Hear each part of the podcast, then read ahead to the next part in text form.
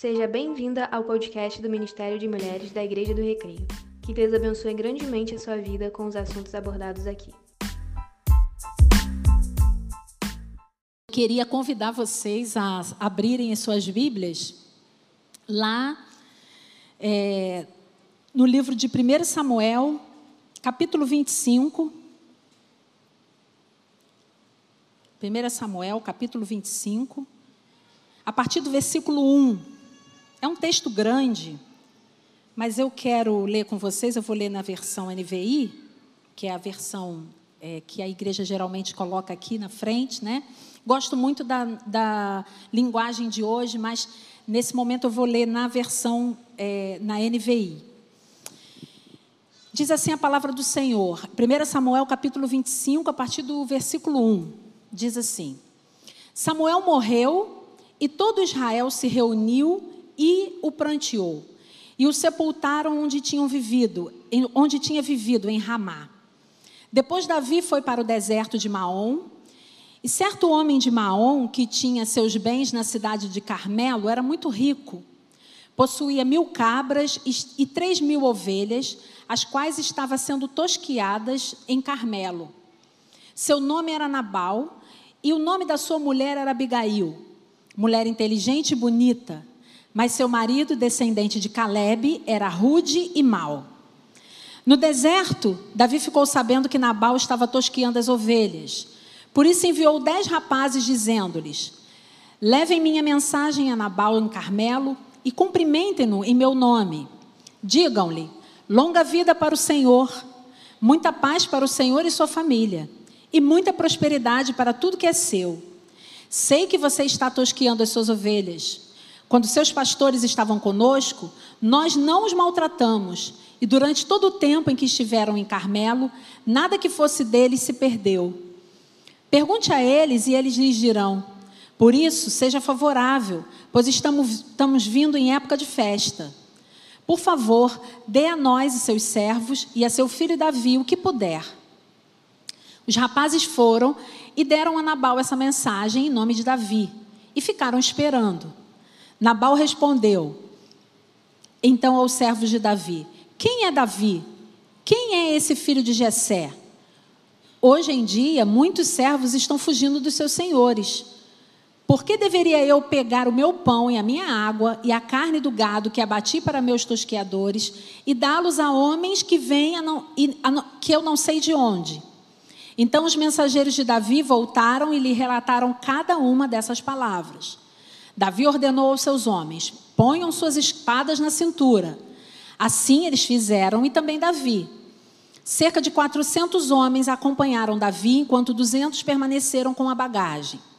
Um dos servos disse a Abigail, mulher de Nabal: Do deserto, Davi enviou mensageiros para saudar o nosso senhor, mas ele os insultou. Versículo 18. Imediatamente Abigail pegou duzentos pães, duas vasilhas de couro cheias de vinho, cinco ovelhas preparadas, cinco medidas de, grãos torrados, cem bolos de uvas passas e duzentos bolos de figos prensados, e os carregou em jumentos. E disse aos seus servos: Vocês vão na frente e eu os seguirei. Ela, porém, nada disse a Nabal, seu marido.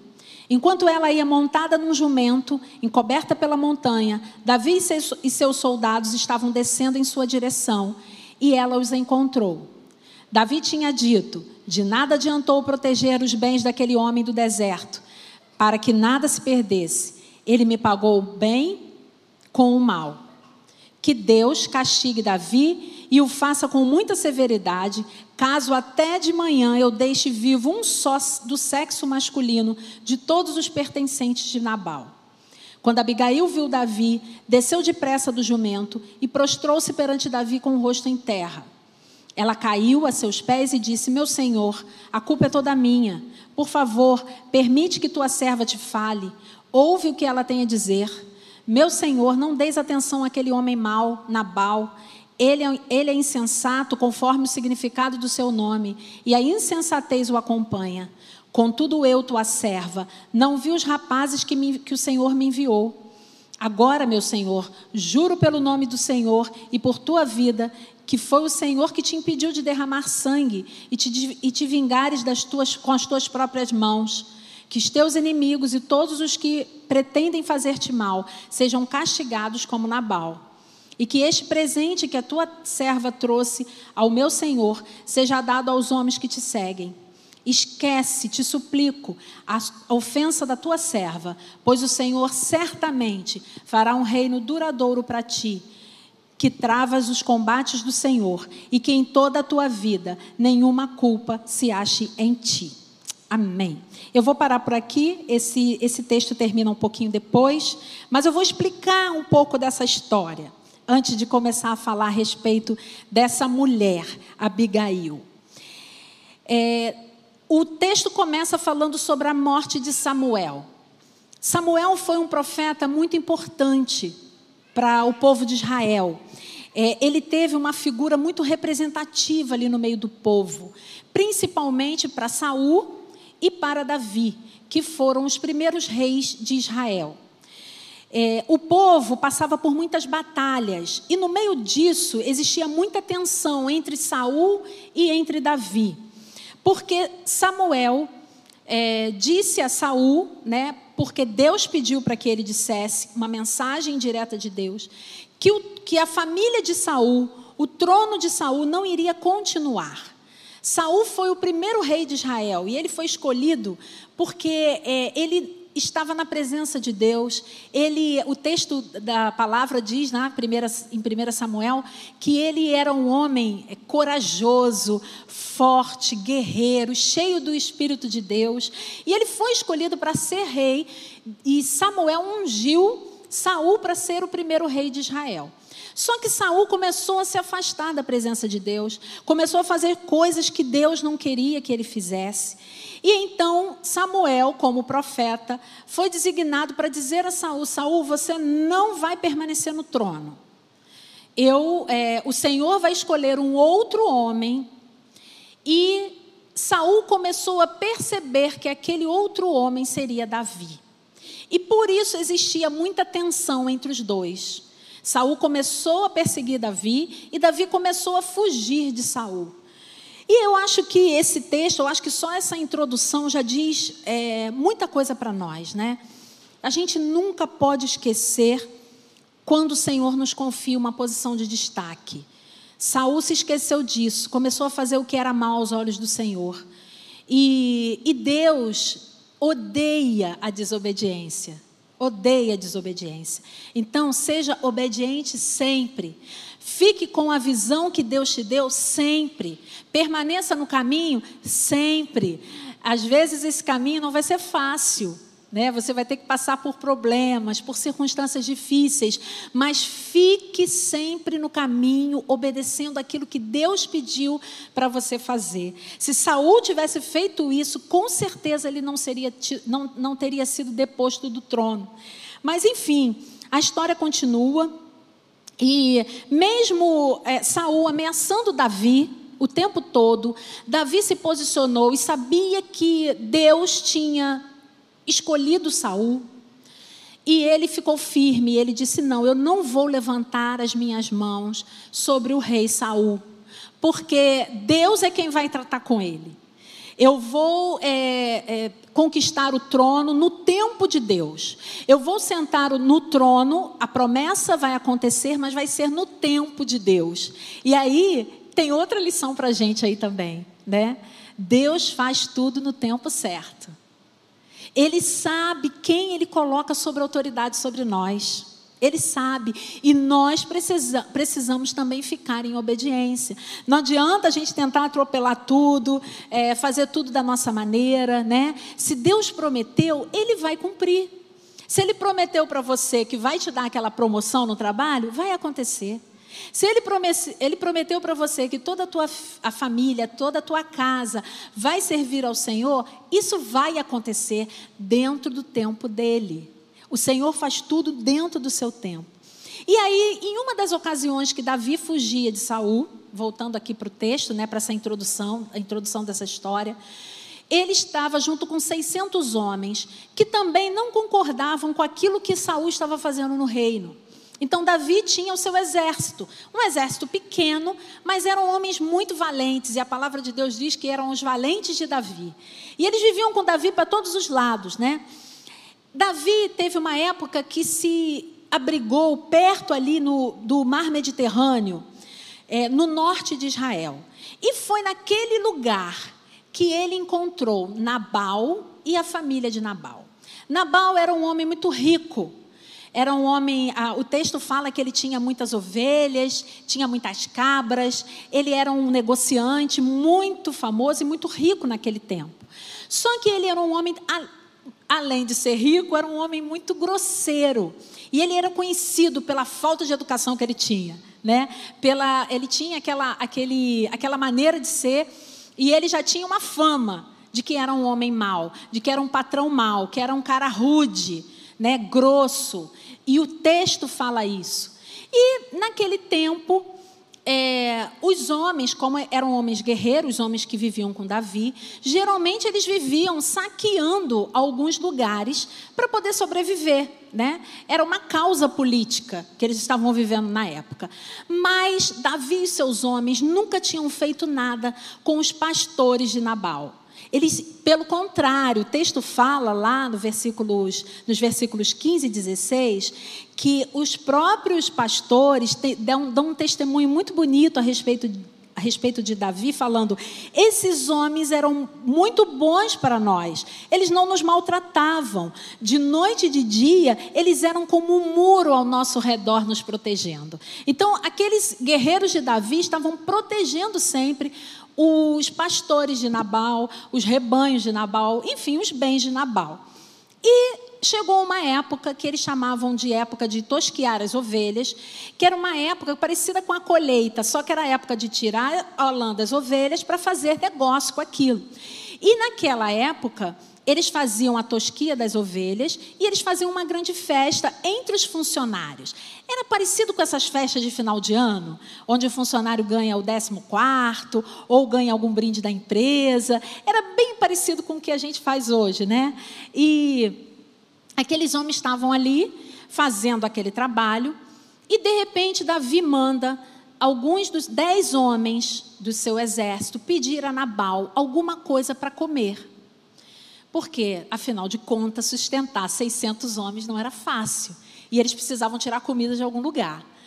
E aí, quando aqueles homens chegam para pedir a comida para Nabal, Nabal diz assim: Não sei quem é Davi, não conheço Jessé, não vou tirar da minha comida para dar para uma pessoa que eu nem sei quem é. E Davi fica muito, mas muito furioso, muito chateado.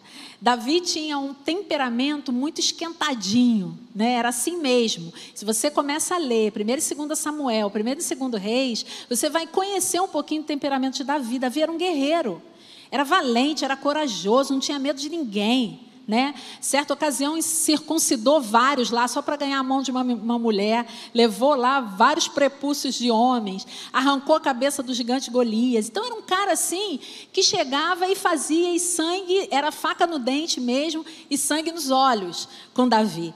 E Davi ficou bem chateado com a resposta de Nabal e falou para todo mundo assim: Olha só, vamos fazer o seguinte: 400 vêm comigo, vamos botar a espada na cintura, porque nós vamos lá, vamos matar Nabal e todo mundo da casa dele. Meu nome não é Davi, se até amanhã estiver em pé ou vivo um homem do sexo masculino, ou uma pessoa do sexo masculino da casa de Nabal.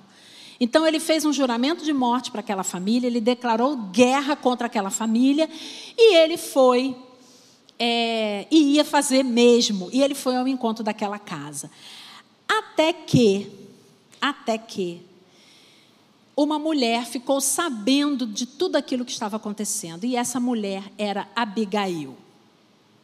Abigail era a esposa de Nabal, aquele homem grosseiro, aquele homem dominador, aquele homem tratante. E a palavra de Deus diz lá no texto que Abigail era uma mulher bela e inteligente. Ora, o que que uma mulher bela e inteligente estava casada com um homem grosseiro, né? Dominador, tratante, ruim, é, pão duro. Pois é, naquele tempo, provavelmente os casamentos arranjados, Abigail estava casada com Nabal. Mas existe uma coisa muito interessante nesse texto. O nome Abigail quer dizer filha amada do pai. Olha que coisa linda. Filha amada do pai.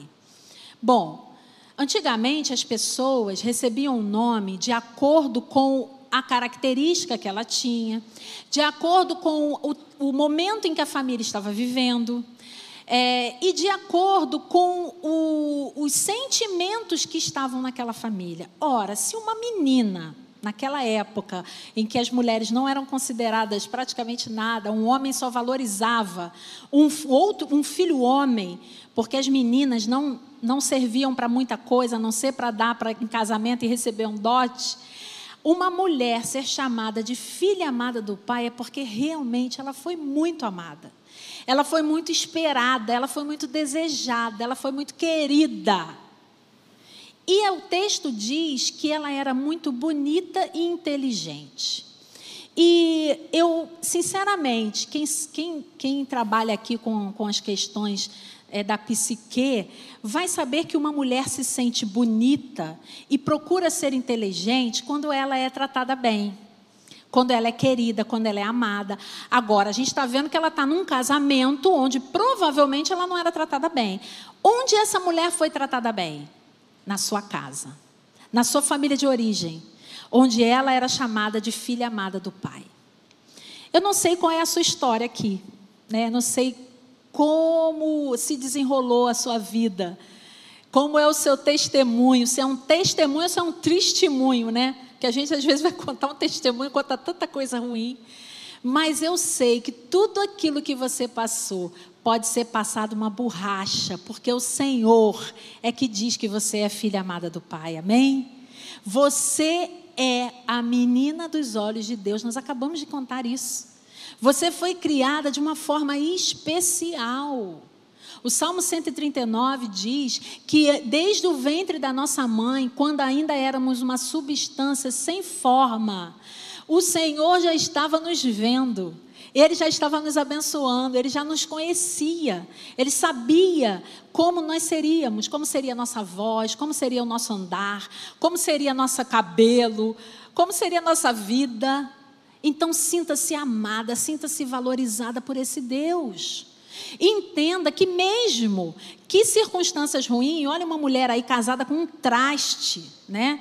Eu não estou falando especificamente para maridos, tá? Ou que maridos são ruins, nada disso. Estou dizendo a história dessa mulher. Uma mulher casada com um homem que não a valorizava, que não a tratava bem, que era grosseiro. Mas ela se sentia linda e inteligente. E aí você vai dizer para a menina que está do seu lado: menina, você é linda e inteligente. Filha amada do pai. E ela, por causa dessa personalidade madura, dessa inteligência emocional que ela teve, né, de saber ressignificar esse casamento, Abigail fez algo extraordinário. Ela conseguiu convencer aquele homem sanguinário de não exterminar a sua casa e a sua família, porque isso dependia da vida dela também. A vida dela também estava em jogo ali. E sabe como ela fez isso? A primeira coisa que eu vejo nesse texto que ajudou Abigail nesse momento foi que ela tinha pessoas de confiança do seu lado. Lembram que o servo foi lá contar para ela? Olha, Davi teve aqui. Oh, Davi mandou uns homens, falaram isso, isso e isso para o meu patrão. E o meu patrão respondeu isso, isso e isso patroa, pelo amor de Deus, nós vamos morrer todo mundo. Provavelmente essa pessoa que contou isso para Abigail era uma pessoa de confiança. Era uma pessoa que estava caminhando com ela ali sempre. Era uma pessoa que ela podia, que dependia, a vida dessa pessoa dependia dela. E ela estava rodeada de pessoas de confiança. Eu não sei como é que está a sua vida, se você tem amigas, se, não, se tem ou não pessoas de confiança ao seu lado. eu sei é que você precisa buscar pessoas de confiança ao seu lado. No hebraico, a palavra amizade, nós precisamos ter amigos, né? A palavra amizade, ela, ela se pronuncia shezed. E, e, essa mesma palavra é a mesma palavra que no hebraico é usada para seguidor ou discípulo. Então, amigo, seguidor, discípulo, quer dizer a mesma coisa. É uma pessoa que, eh, que tem um relacionamento de amor profundo com você. E não importa se essa pessoa é do seu sangue ou não. É um chezed. Se você não tem um chezed, ou uma chezed, né? Para o português a gente tem que colocar no feminino. Tem que procurar, gente. Para sair de enrascadas, às vezes, nós precisamos ter amigos ao nosso lado. E eu vou dar um testemunho aqui de um ministério que eu tenho assim muito orgulho, junto com meu esposo, de estar à frente desse ministério. É um ministério singular, gente. Que povo amigo! Que povo que chega junto, que tira o outro do sufoco.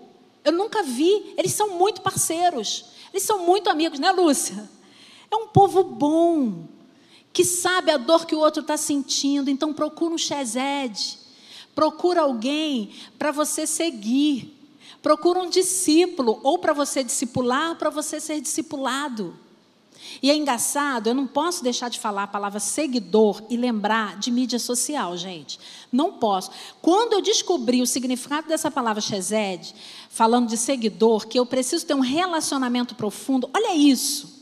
Olha como hoje nós somos levados a ter relacionamentos com pessoas que nós não conhecemos a fundo. Então, legal, você tem mil, eu tenho dois mil seguidores, três mil seguidores, eu sou responsável por aquele Shezed. Eles são meus seguidores, não são? Então eu sou responsável por aquilo que eu posto, por aquilo que eu coloco, porque eles são seguidores. Eles, eu preciso nutrir amizade. Tem amigos de confiança do seu lado. Você tem? Você é uma mulher de confiança? As pessoas podem confiar em você ou não? De repente você conta alguma coisa, isso já vira boato, né? Sai logo ali daquele, daquele meio de dois, de três. Pense bem nisso. Então, para a gente conseguir mudar as circunstâncias, nós precisamos ter pessoas de confiança ao nosso lado. Amém? Quem a partir de hoje vai buscar alguém de confiança? Vai se machucar, irmã, não gosto de ter amigos, porque a gente se machuca. Gente, faz parte. Falei isso aqui na conferência, não tem como. Vai machu... Relacionamentos são assim. Às vezes a gente se machuca, mas a gente sacode, né? A poeira e arruma outro, outros amigos. Ou não, ou perdoa e continua com os mesmos.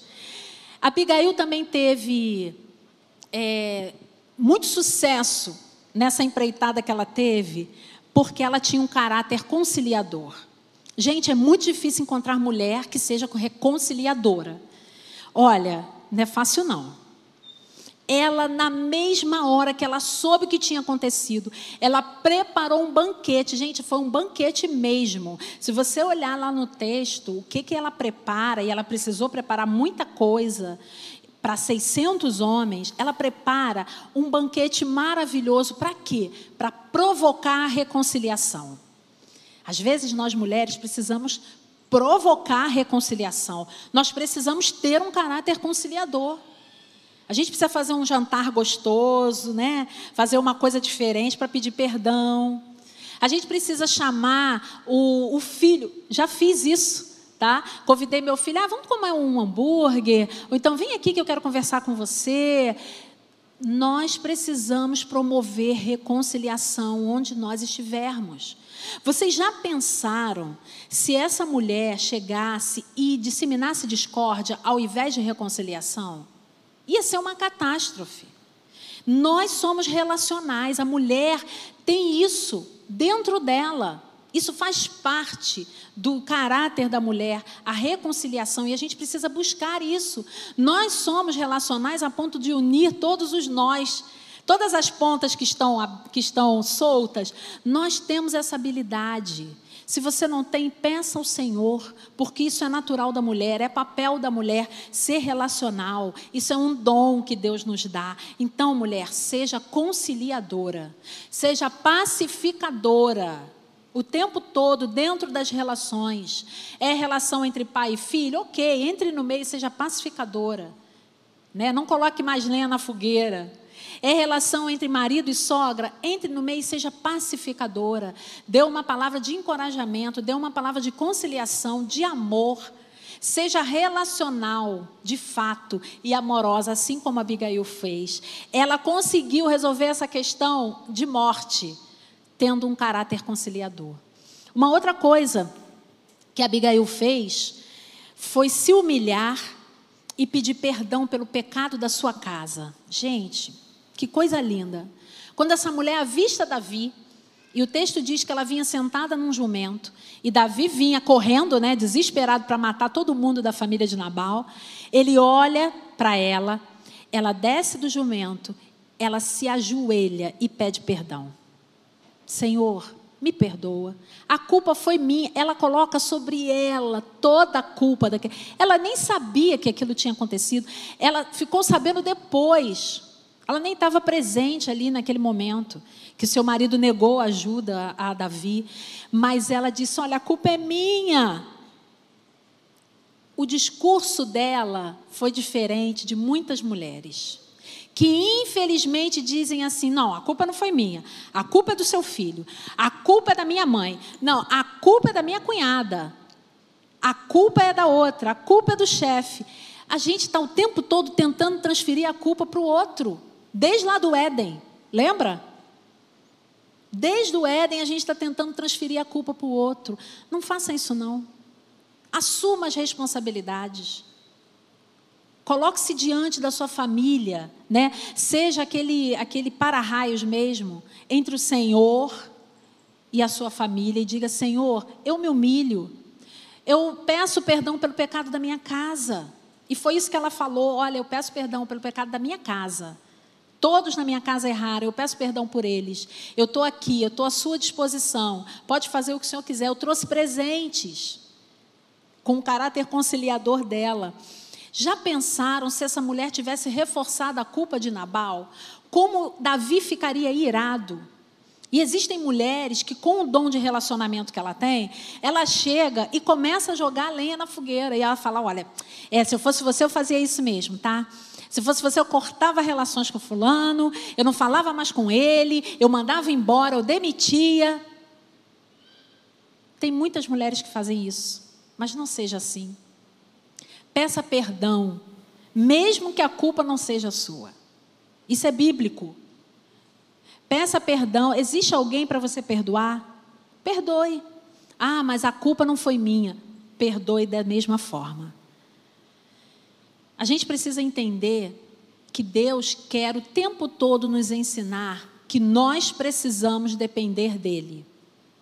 E quando nós dissemos, e nós, quando nós não nos humilhamos e transferimos a culpa para o outro o tempo todo, essa dependência nunca vai acontecer. O meu coração nunca será um coração quebrantado e humilde. E nós precisamos nos apresentar diante do Senhor como mulheres quebrantadas e humildes, sabendo que só Ele pode perdoar o nosso pecado. Fazendo essa analogia, né, de Abigail com Davi e nós e o nosso Deus. Seja também, mulher, uma intercessora da tua casa. Eu sempre toco na mesma tecla. Mulheres, se você não orar por sua família, ninguém vai fazer isso por você. Não adianta. Pode convidar a Valéria. A Valéria veio aqui, fez um momento de clamor, adoração. E fez um, foi maravilhoso. Ok, a Valéria vai orar com você um dia, dois, uma semana, 15 dias, 40 dias. Acabou. Porque nós somos humanos.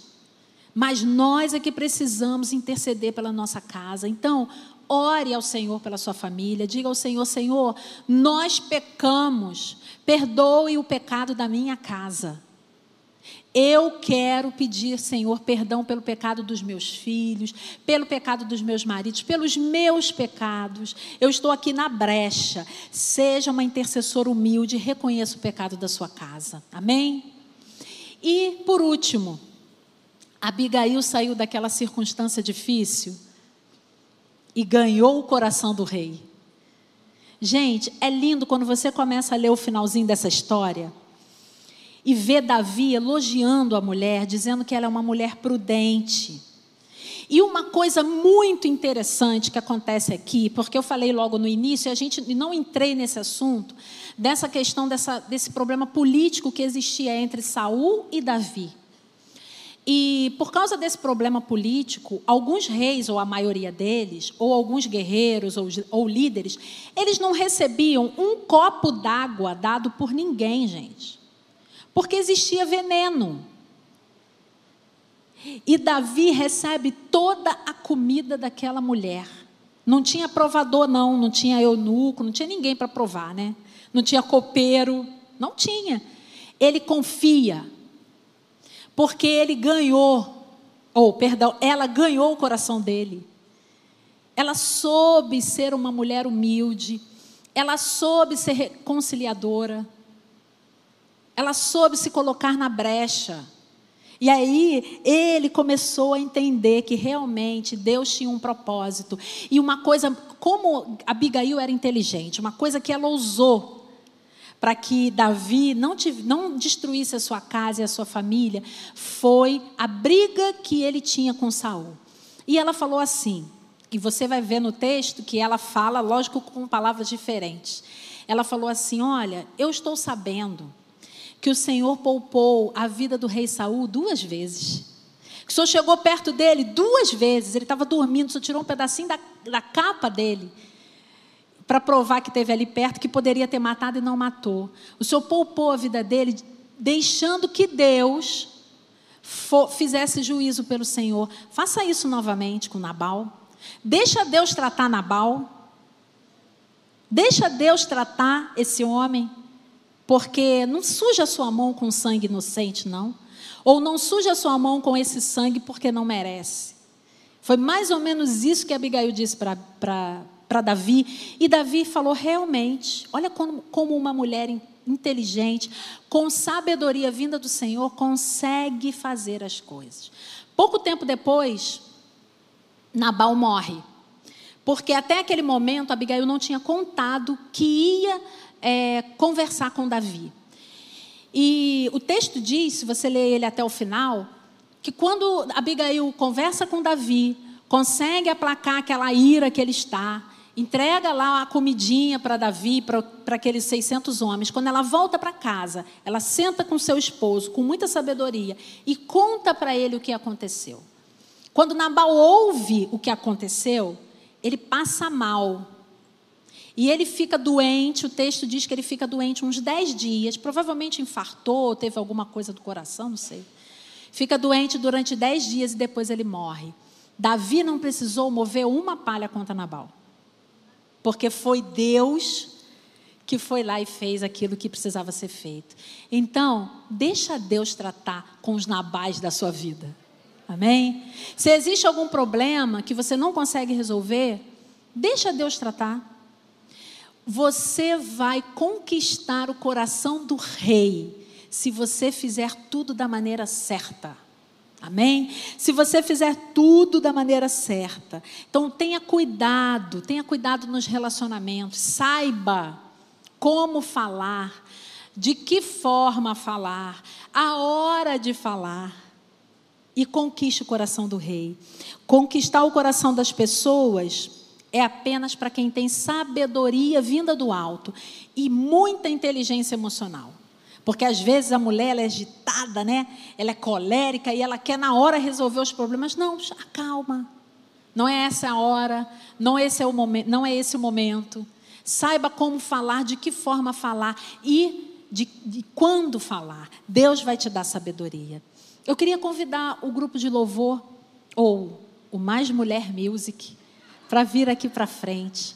E quero encerrar essa palavra, essa, essa reflexão dessa tarde dizendo que Abigail ela nos inspira de uma forma extraordinária. Primeiro, ela nos inspira pelo seu nome.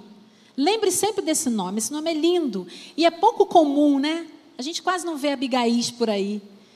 Filha amada do Pai. ela nos inspira pelo seu nome, ela nos inspira porque ela procurava ter pessoas ao seu lado de confiança. Então é isso que eu quero convidar você a procurar a partir de agora. Mulher, não caminhe sozinha. Procure pessoas de confiança para caminharem ao seu lado. Seja uma mulher de confiança. Ela tinha um espírito apaziguador, conciliador. Ela não colocava mais lenha na fogueira, mas ela era pacificadora. Ela chegava e resolvia, uma verdadeira diplomata, né? Ela reconheceu o pecado da sua casa, se humilhou, reconhecendo o pecado da sua casa, e por causa da sua postura, por causa da sua inteligência, ela conquistou o coração do rei. Mulher, você tem todos os atributos de Abigail. Todos. Todos. Você é uma filha amada do Pai. Você pode sair daqui esquecendo tudo, mas não vai esquecer disso, porque a gente já falou disso a tarde inteira.